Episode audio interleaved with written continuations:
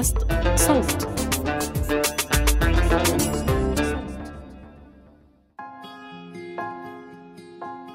أصلاً لو أنه في حكومة صح أو حدا واقف معنا أو قانون واقف معنا، يعني أنت بفكر أنا الحالة معنا فيه لسه في نساء أكثر، والله في نساء بتنضرب وبعرفهم وساكتين لأنه فيش أهل برضو يحملوا أولادها. وهي بعدها قالوا جيران على الصراخ، هوزت بالشارع، أجا حتى ابن جيراننا ساعتها تدخل، حكى الله أكبر في حد بيعمل في أولاده هيك. يمكن في بدايات فكرتنا كانت القانون إنه إحنا بدنا قانون زجري، قانون يوقف المعتدي، قانون كذا، بدنا نحبسه، عقوبات مشددة، عقوبات. لا، بس إحنا اليوم عمالنا نحكي عن جانب الوقاية والحماية اللي أعطيناهم الأهمية أكتر بكتير من جانب العقوبات، لأنه أنا بالنهاية أنا الهدف عندي إني أنا أحمي هاي الأسرة.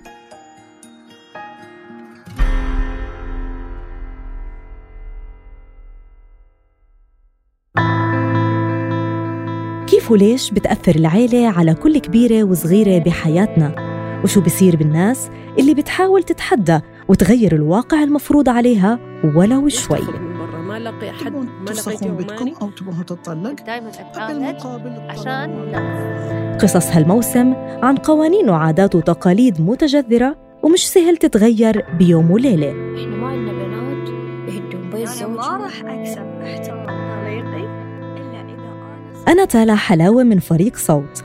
في الموسم 9 من عيب اشتغلنا مع منتجي ومنتجات بودكاست من جنسيات عربية متعددة، وحملنا لكم حكايات رح تسمعوها بصوت رواة القصة أنفسهم من البحرين والسعودية ومصر والأردن والإمارات وفلسطين وعمان واليمن وسوريا. رح تكون معكم في حلقة اليوم رمز بشارات، وهي صحفية فلسطينية مهتمة بالمواضيع الحقوقية والاجتماعية والثقافية. بترككم مع رمز. القهر اللي سمعته بصوت ابتهال ما بقدر أوصفه. كانت عم تحكي لي معاملة زوجها السيئة والعنف اللي كانت تتعرض له على مدار 22 سنة من وقت ما تزوجت، واللي انتهت مؤخراً بطلاقها. لما قررت أشتغل هاي الحلقة فكرت أول إشي إنه كيف رح أوصل لنساء معنفات وأقنعهم إنهم يحكوا قصتهم في ظل الضغوطات الاجتماعية عن النساء وثقافة العيب اللي بتمنعهم يحكوا قصصهم. ولكن من بعد ما تواصلت مع كثير ناس وكل حدا وصلني لحدا، قدرت أوصل لابتهال. وأول ما قلت لها عن الفكرة حكت لي طبعاً بدي أحكي وما عندي مشكلة، أصلاً لازم نوصل صوتنا وقصصنا للكل.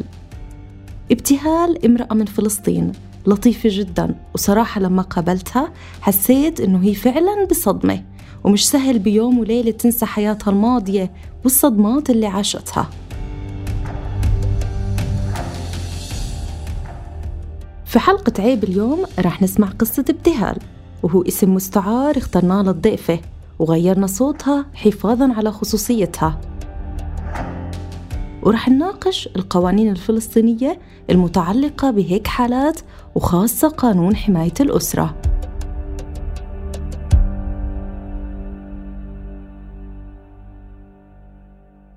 جوزي من أول ما تجوزت يعني فيش يعني دوب 2-3 وبعدها بلشت، يعني كان يعني أي إشي صرخ علي فيه. بعدها يعني صار يعني شوي شوي يزيد. كم عندك أولاد؟ عندي 3 أولاد و3 بنات. خلصت صف 9 وتزوجت. اتزوجت يعني ممكن 14 نص 15 يعني هيك شيء. طبعا أنا زواج تقليدي، ابن عمتي هو يعني أنا ما كنت حتى أعرفه كتير يعني، فهم أجوا طلبوني وأبوي حكى لهم. أنا كنت في المدرسة وفي يعني بنت صاحبتي أكبر مني، هي جارتنا تقرب لي، حكت لي إنه بيحكوا بكرة خطبتك. فأنا ضليت أعيط في المدرسة، وبعدين روحت حكيت لأمي إنه بيحكوا بدي أخطب، أو ابن جيراننا حتى أجر قاعد بالشارع بيحكي لي بكرة خطبتك. فأنا حكيت لأمي بدي شيء وإشي وقال شيء ونمت.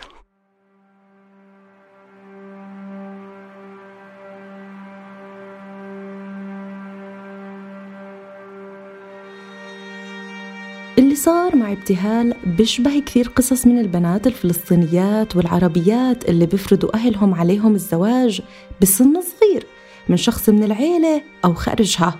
موضوع الانفصال مش وارد، بالرغم إنه حياتهم مع أزواجهم بتكون جحيم مليان عنف وإهانة، بس مضطرة الزوجة تسكت وتصبر عشان أولادها، لأنه هيك العادات والتقاليد تفرض عليها. حسب آخر إحصائية صادرة عن الجهاز المركزي للإحصاء الفلسطيني في 2019، 58% من النساء المتزوجات أو اللي كانوا متزوجات سابقاً تعرضوا للعنف النفسي على الأقل لمرة واحدة من أزواجهم، والنسبة الإجمالية للنساء المعنفات المتزوجات أو اللواتي سبق لهن الزواج هي 29%. أول ما تجوزت يعني وصرت أحكي إنه بصرخ علي وإشي وبهيني، حكوا لي عادي كلهم متجوزين هيك. كان هو عصبي يعني، كان يصرخ، كان مشاكل هو أهله يعني كثير يعني، بس أنا ما كنت مدركة إنه الحياة هيك. أول مرة يعني اضطررت، أنا كنت حامل بجوز بالشهر السادس، كان صرف روح عند أهلك، أنا رحت عند أهلي يعني وصرت أعيط. كانت إمي ما كانش أبوي موجود، أجت حماتي اللي هي عمتي وحكت لي عادي كل الإسلام بيحكوا هيك، ما هي عمك دائما يحكي لي هيك يعني، مش كل واحد بده يحكي لها جوزها انصرفي برا بدها تروح تطلع برا.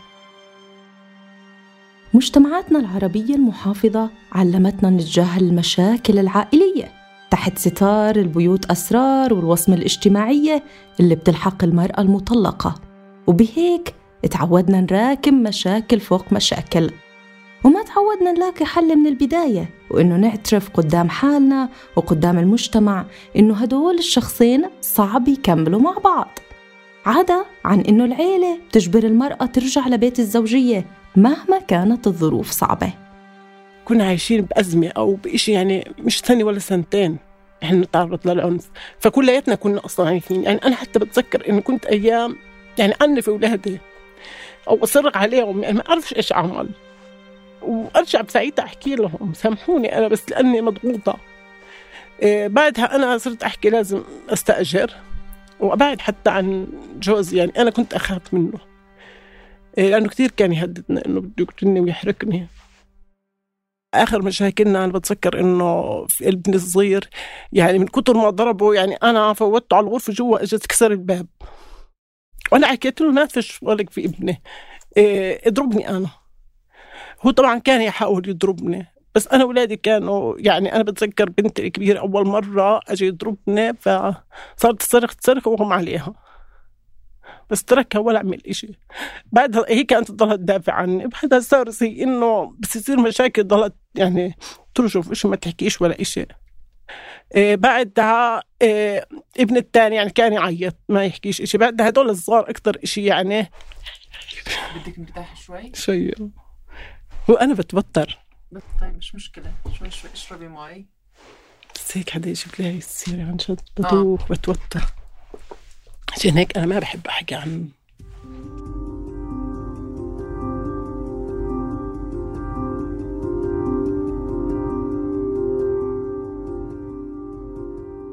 قررت ابتهال تحط حد للعنف والإهانة اللي بتتعرض لها من 22 سنة، وتروح تستأجر بيت وتعتمد على حالها بشكل كامل، لأنها اعتبرت إن أولادها كبروا، أول 4 صاروا أول 20 بيقدروا يشتغلوا عشان يساعدوها بمصروف البيت. بعدين أنا صرت أحكي بدي أشتغل، حاولت عملت يعني أشياء للمطاعم الشفاء ما زبطش، فصرت أروح أحكي أشتغل في بيوت يعني. وحتى أول ما اشتغلت كانت صعبة علي، ويعني أنا تواصلت مع مطعم هو اللي جاب لي الشغل، فحكيت له إنه مش أي ناس برضو أنا يعني بدي أفوت عليهم، بديش أنا حدا يحكي علي يعني، مجتمعنا ما برحمش أصلا. فلما رحت يعني أول ما رحت كنت خايفة كثير يعني، فكانت هي يعني وحدة كبيرة بالسن وبنتها وإشي. بتذكر إنه جو كناينها وإشي سألوني متجوز إيش، حكيت لهم لا أنا صرت أعيط، حكيت لهم إنه جوزي ميت. برضو أنا يعني خلاص حكيت إنه لما أحكي أرملي أفضل ما أحكي إنه أنا بدي أطلق. أول إشي بس نظرة المجتمع إلها وخصوصي بهداك الوقت كونها ما كانت حاصلة على الطلاق بشكل رسمي، كان فيها لؤم وعدم رحمة. حتى صاحب البيت لما التقى فيها أول مرة سألها وين زوجك؟ مهتم إنه هي امرأة وأم وحيدة، ما بتملك مقومات الحياة الأساسية، ما عندها أثاث للبيت، ومعها بس قطع قليلة من الملابس. حكيت له أنا خلص صرت في حياة الله، يعني أنا صرت أترجى إنه ما بدي أروح، يعني أقدرني أدور. أنا كنت تعبانة وأنا أدور على بيت، يعني مش بسهولة تلاقي يعني إنه بيت. فأجي حكى لي معك شهر. فأنا أول ليلة نمنا على، يعني كان في أواعي حطيناهم، نمنا أنا والولاد عليهم. أنا سكنت لحالي بعد ما ضليتنا عند أهلي أنا والولاد أكتر من شهر. إحنا كتار 7، وبعدين يعني صرت يعني أحس إنه أنا لازم أكون في بيت لحالي. ولادي هم أصلا ما بدهم يضلهم عند دار سيدهم، فأنا صرت أحس إني أنا تكل على أهلي، يعني أبوي وأمي كبار في السن، وبعدين إنه الكل بيتدخل في الولاد، في تربيتهم، بأي إشي. وإحنا كنا طالعين يعني الولاد لسه كماتهم، يعني حتى وإحنا نحكي مع بعض كأنه صراخ، يعني أهلي مثلا يصيروا يحكوا إنه شايفين نفس أبوهم، يعني هيك كانت تحكي لي أمي. فأنا كنت أحكي لها أصبروا علينا، يعني بدنا فترة، إحنا برضو إحنا عايشين في، كنا عايشين بأزمة أو بإشي، يعني مش سنة ولا سنتين. بتذكر كمان وهي ابتهال بتقول لي كيف كانت ردة فعل أهلها والمجتمع لما طلبت الطلاق من زوجها. كانوا يكرروا عليها سؤال ليش تذكرتي هلأ؟ ليش ما اتطلقتي أول ما تزوجتي؟ هلأ عندك أولاد بدك تربيهم. مع إنه أول زواجها لما كانت تترك البيت كانوا يرجوها ويحكوا لها بكرة بس يصير عندك أولاد بتخف المشاكل. المجتمع كلهم يتدخلوا فيه، فيش ولا حدا، يعني للأمانة يعني فيش ولا حدا ما كان يتدخل فيه إنه ارجع خلص، يعني أهم شيء واحد يكون عندها حدا سند إلها وجوزها، وبكرة بناتك بدهم يتجوزوا وبكرة الكل بتحكم فيهم، وإنت بدك تضلك لأولادك يكبروا ويضلهم يصرف عليك، ليش هم أولادك بدهم مش يشوفوا حياتهم. يعني هذا أكثر إشي كان أواجهه، إنه حكيت لهم أنا بشتغل يعني وأنا بعين أولادي، مش بس يعني أولادي. حتى لما ابتهال توجهت أول مرة لمؤسسة نسوية كانت خايفة من إنهم ياخدوا أولادها، وكانوا أهلها يحكوا لها شو بدك فيهم ما رح يساعدوكي. وحكت لي لما راحت عندهم أول مرة حكوا لها إحنا ما بنفضل الطلاق، خلينا نحاول نحل المشكلة. وعدوها إنهم يرجعوا لها، ولكن ما رجعوا تواصلوا معها ولا هي حاولت تتواصل معهم. بس حاولت تحكي مع مؤسسة ثانية، وكان مطلبها الوحيد إنه يلاقوا لها شغل. أنا حكيت لهم بدي أشتغل، ما هي المشكلة النفسية. صارت تحكي إنه في شغل هون، في شغل مش عارف إيه، بس يعني إنه برضو الشغل يعني مش أي شغل، يعني أنا برضو بديش أضلني غايب عن أولادي.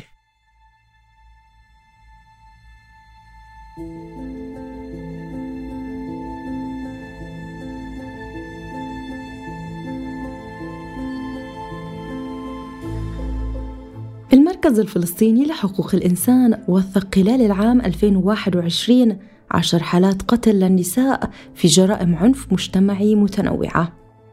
آخر هاي الجرائم كانت الجريمة اللي صارت أواخر سنة 2021 في قرية كفر نعمه غرب مدينة رام الله، واللي كانت ضحيتها صابرين خويره وعمرها 30 سنة، واللي قتلها زوجها في منزلها وهي أم ل4 أطفال أكبرهم 9 سنوات. حسب التقارير صابرين توجهت لدائرة حماية الأسرة بالشكوى على خلفية تعرضها لسوء المعاملة هي وأطفالها، إلى أنها رجعت لمنزلها لخوفها من تعرض أطفالها للأذى. وممكن هون مهم التنويه إنه العنف لا يقتصر على العنف الجسدي، تم تعريف العنف الأسري على أنه هو العنف الموجه ضد النساء بجميع أشكاله، الجسدي والنفسي والجنسي واللفظي والحرمان الاجتماعي والاقتصادي والإكراه والتهديد. أصلاً لو أنه في حكومة صح أو حدا واقف معنا أو قانون واقف معنا، يعني أنت بفكر أنا لحالي معنفة؟ لسه في نساء أكثر، والله في نساء بتنضرب وبعرفهم وساكتين، لأنه فيش أهل برضو يحملوا أولادها وهي، لأنه إحنا أصلاً مجتمع أول إشي ظالم. بعدين هي حتى الحكومة ما بدها تتكفل في المرأة أو في أولادها أو إشي، يعني ما بهمها هذا الإشي، ولا يعني حتى كمحافظة أو كحكومة ما بهمها هذا الإشي، ما بعرف ليه. حتى أهل المحاكم الشرعية ما فيها إنصاف للمرأة.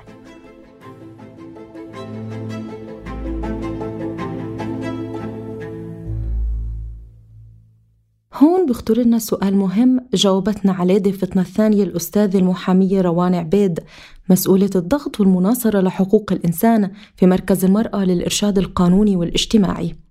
والسؤال هو ليش إحنا بحاجة لإقرار قانون حماية الأسرة؟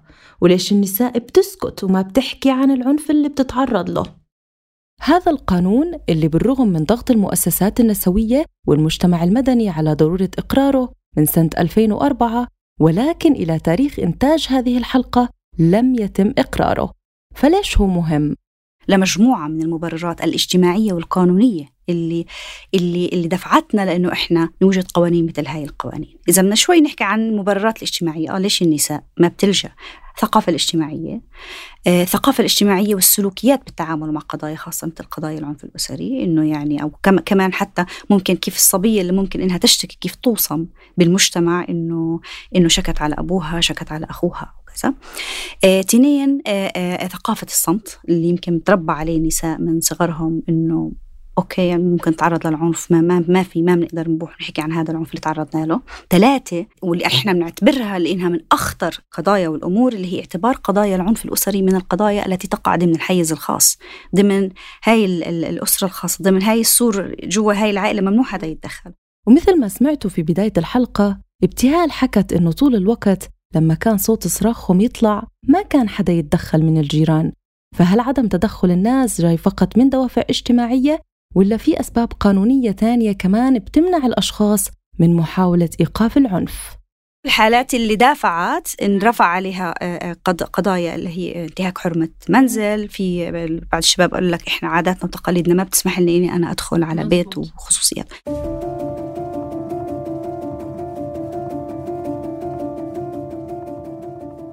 قانون حماية الأسرة من العنف هو قانون بيحمل طابع الإلزام القانوني والمرونة الاجتماعية اللي بتتلائم مع قضايا خاصة مثل قضايا العنف الأسري.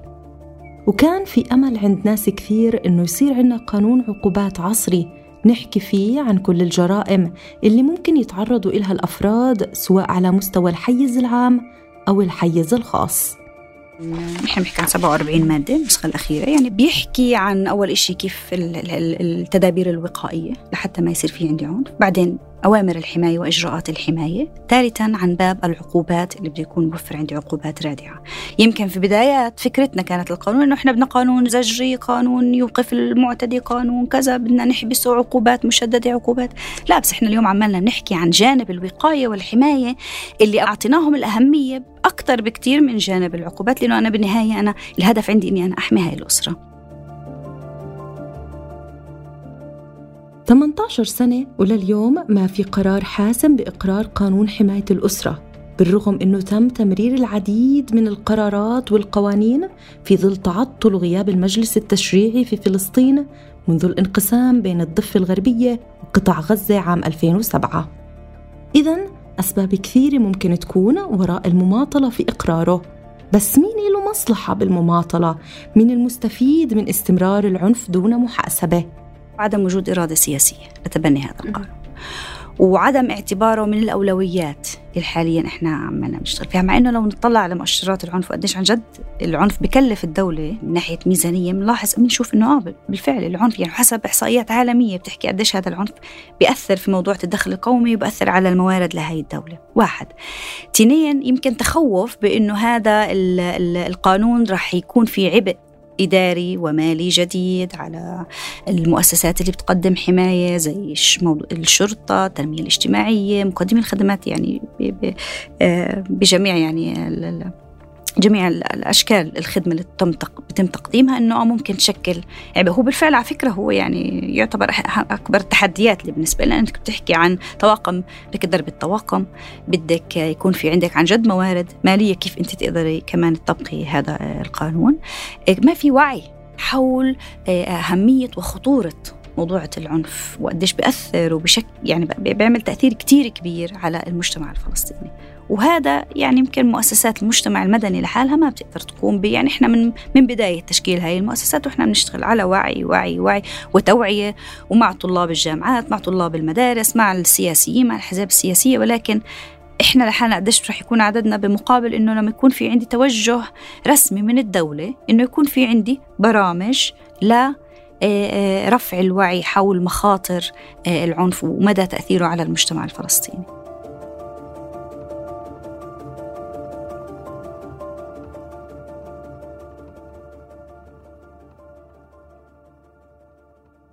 عدة دول عربية أصدرت قوانين أو تعديلات تشريعية خاصة بمناهضة العنف ضد المرأة.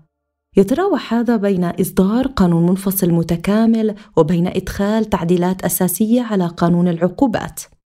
فمثلاً القانون التونسي بيحكي عن دور وزارة الإعلام ووزارة الداخلية في الحد من العنف ضد المرأة في الحيز العام أو الخاص. بالمقابل بفلسطين مئات المحامين أطلقوا في العام 2020 حراك ضد قانون حماية الأسرة، ووقعوا على عريضة قدموها للرئيس ورئاسة الوزراء ضد الاتفاقيات الدولية اللي وصفوها إنها بتفرض النموذج الغربي على الأسرة الفلسطينية، وادعوا إنه هاي الاتفاقيات بتخلق حالة من الانفلات الاجتماعي الأخلاقي. ليش ممكن العاملين في القانون يكونوا جزء من حراك مضاد لقانون حماية الأسرة؟ سألنا روان هذا السؤال. هو لعبة سياسية للأسف إنه تم استخدامها مؤخراً من أجل الاستقطاب بمقابل الشيطنة، بمقابل إنه هذا القانون سيدمر الأسرة، هذا القانون رح يأثر على المجتمع الفلسطيني، بمقابل استقطاب أصوات من المؤيدين لهذه الأحزاب، أحزاب معينة يعني بالمجتمع الفلسطيني. هي يمكن كانت أكتر المعركة ما بين أحزاب سياسية أكتر من ما إنه للأسف دائما الأسرة أو المرأة أو الفئات الأقل حظا في المجتمع هي اللي بتدفع الثمن. كمان معارضين لمشروع القانون زي الأحزاب الدينية خاصة حزب التحرير ورجال العشائر بيشوفوا أن القانون بيتدخل في أدق تفاصيل الحياة الأسرية، مثل علاقة الأبوين بأبنائهم وأساليب التربية، وبالتالي برأيهم القانون بعزز القيم الفردية الغربية الرأسمالية في مواجهة القيم الأسرية الإسلامية والمجتمعية، وبلغ بين قوسين أي سلطة تأديبية أو اعتبارية أو دينية للوالدين على أولادهم. والناقدين للقانون بيحكوا إنه مشروع القانون بتجاهل ثقافة المجتمع القائمة على السلطة التربوية للأبوين والقوامة الشرعية للأب. جميع هاي الأمور اللي حكينا عنها تتم بمباركة من نصوص تشريعية أصلاً قديمة بالية لا تلبي احتياجاتنا حالياً كمجتمع بال 2022.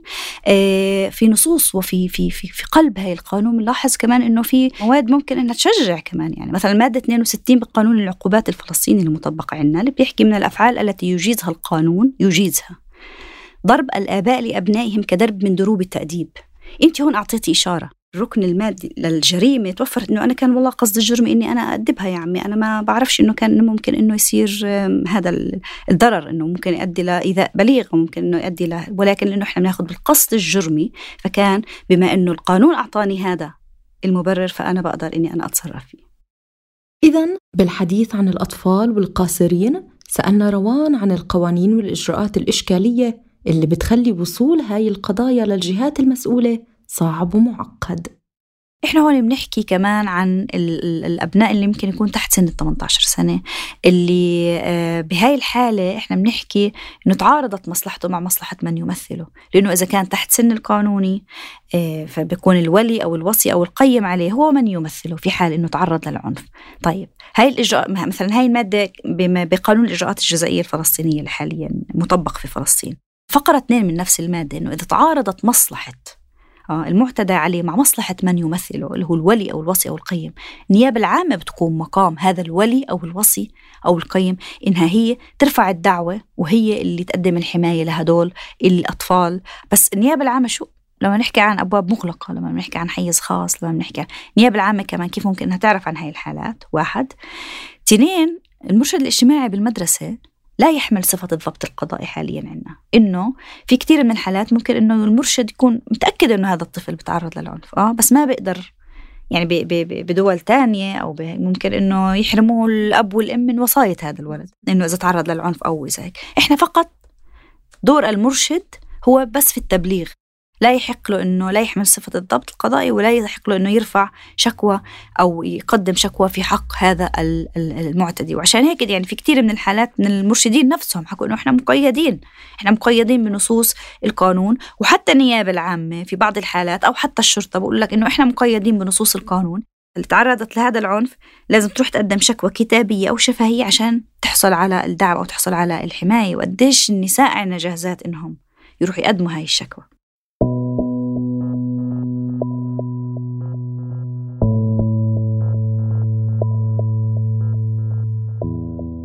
قصور القوانين السارية عن حماية حقوق النساء وعدم الوضوح في ضمانات تنفيذ القوانين القائمة والرقابة عليها، طبعاً كل هذا بشكل عوامل بتشجع بممارسة كل أشكال العنف ضد النساء. روان شرحت لنا كيف قانون حماية الأسرة ممكن يحد من العنف. مجرد وجود قانون فهذا بده يخلق بيئة وبده يخلق وعي إنه في عندي أنا قانون بيحمي النساء أو الأطفال أو سائر أفراد الأسرة من العنف. حتى في إحدى المقابلات مع مقدمي الخدمات صاروا يحكوا أنا نفسي كمقدم خدمة كانت شرطية بتحكي إني أنا رح أشعر بالأمان لأنه في قانون يحميني ويحميها. ومرشدين اجتماعيين نفس الشيء لما قعدنا معهم حكوا إحنا نفسنا رح نشعر بالأمان ونقدم الخدمة بطريقة أفضل للمعنفين بالمجتمع. رح يخلق وجود تعريفات لممارسات بتصير إنه هذا عنف، يعني مثلا زي ما أنا حكيت. والمهم الإشارة إله كمان إنه قانون حماية الأسرة مش بس رح يحمي النساء إذا تعرضت للضرب والعنف الجسدي وبس، كمان رح يحمي النساء من كل أنواع الاستغلال والعنف الاقتصادي. قانون حماية الأسرة من العنف هو تحدث عن العنف الاقتصادي والسخرة ووضع لها يعني مادة يعني في باب التعريفات تحدث عنها، لأنه قانون العقوبات لم يتحدث عن هذا الموضوع، سواء مثلا سرق ذهباتها، حرق لها السيارة، سواء مثلا استخدم المدخرات اللي كانت موجودة بهاي الأسرة واستخدمها بطريقة يعني غير مشروعة. لا بيكون في عقوبات في هذا القانون. فإحنا بنحكي عن من ناحية عقوبات ومن ناحية إجراءات كيف ممكن إنه هذا القانون يوفرها إجراءات حماية للشخص اللي ممكن إنه يتضرر من هذا العنف الاقتصادي.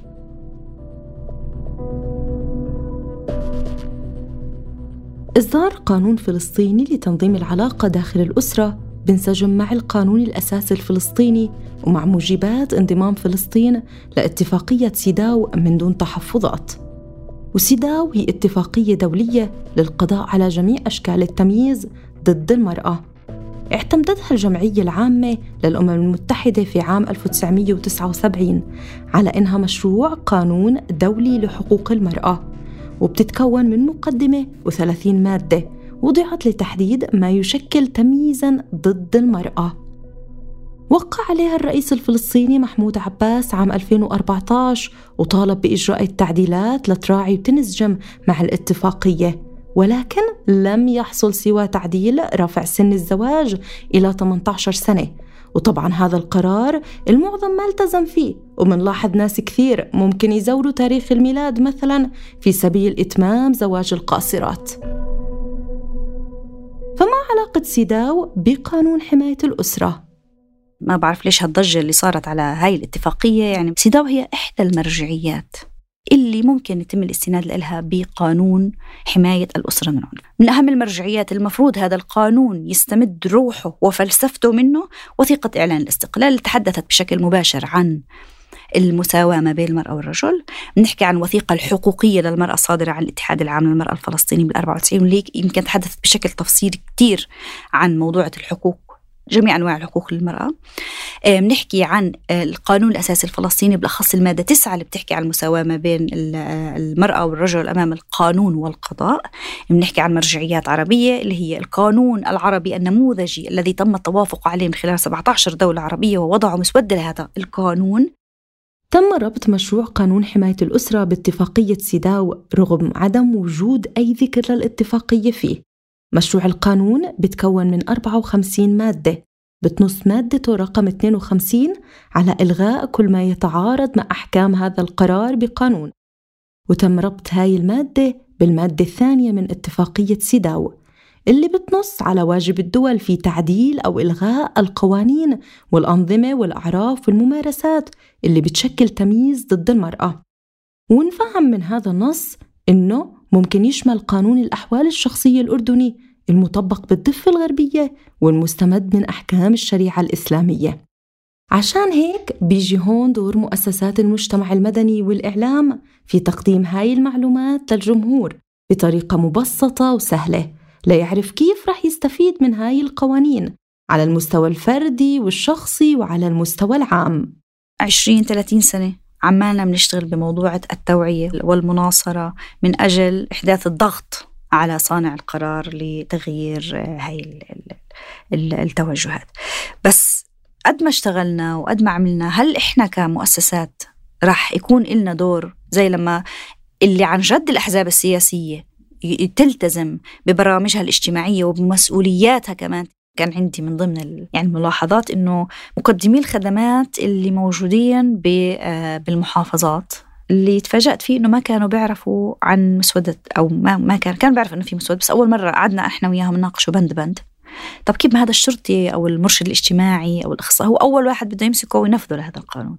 فإحنا كمان بالتزامن مع إقرار هذا القانون وضعه المفروض إنه يبلش ينشغل عليه على مستوى المديريات بالمحافظات، إنه يكون في عندي توعية لمقدم الخدمة، إيش هذا القانون، كيف بده يكون شكله، كيف بدنا ننفذه، إنه ما ننتظر إنه خلص الرئيس أصدر هذا القانون بعدها يلا بدنا نبلش ندرب الناس أو نعمل توعية عليه. أكثر يكون في بالتزامن مع صياغة هذا القانون إنه كمان يكون في عندي وعي ومعرفة لمقدم الخدمة في بنود هذا القانون.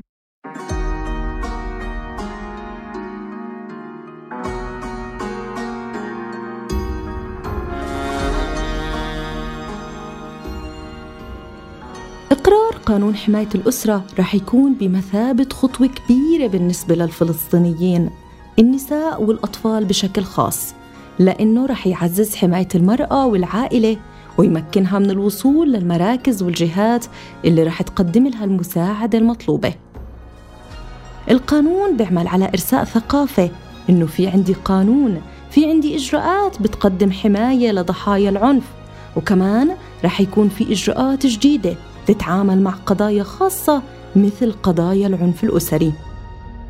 وبوجود القوانين اللي بتحمي الأفراد وبتضمن العدالة، النساء والأطفال بتوفر لهم الأمان اللي ابتهال وغيرها آلاف النساء محرومين منه، العدالة اللي بتشوفنا كلنا مواطنين ومواطنات سواسية أمام القانون مهما كانت الأعراف أو التقاليد، سواء كنا رجال أو نساء.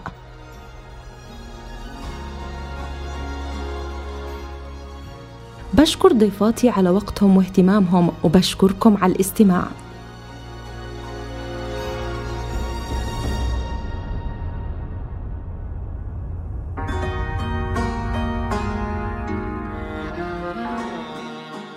كنت معكم من الكتابة والتقديم رمز بشارات، ومن التحرير تالة حلاوي، ومن هندسة الصوت محمود أبو ندا. لا تنسوا تشتركوا في قناة عيب على تطبيقات البودكاست حتى توصلكم تنبيهات الحلقات الجديدة. بودكاست عيب من إنتاج صوت.